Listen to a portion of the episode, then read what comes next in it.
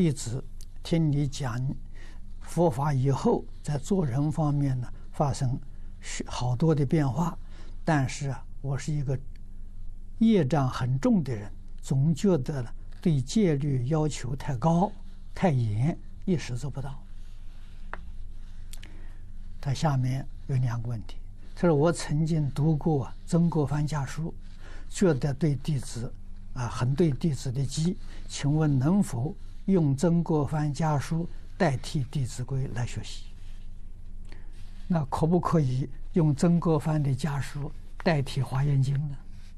啊，代替《无量寿经》呢？这个不可以的。啊，那是毕竟是世间法。啊，这个一定要懂。那么学佛，你除非你呀、啊、不想求生净土，啊。不想在佛法上有成就，希望在世间法上有成就，行，啊，那你就路子走对了。如果是走出世间法的，这个这个不行，啊，一定要依规矩，不依规矩不成方圆。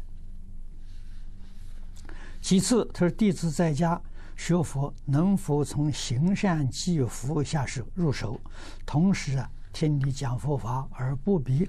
念经念佛，等岁数大了再念佛，再再念佛念经，这样可以吗？希望你长寿。啊，这黄泉路上无老少。啊，怕的是的是，寿命到了时候，你后悔莫及了。啊，这个思想误了很多很多人。啊。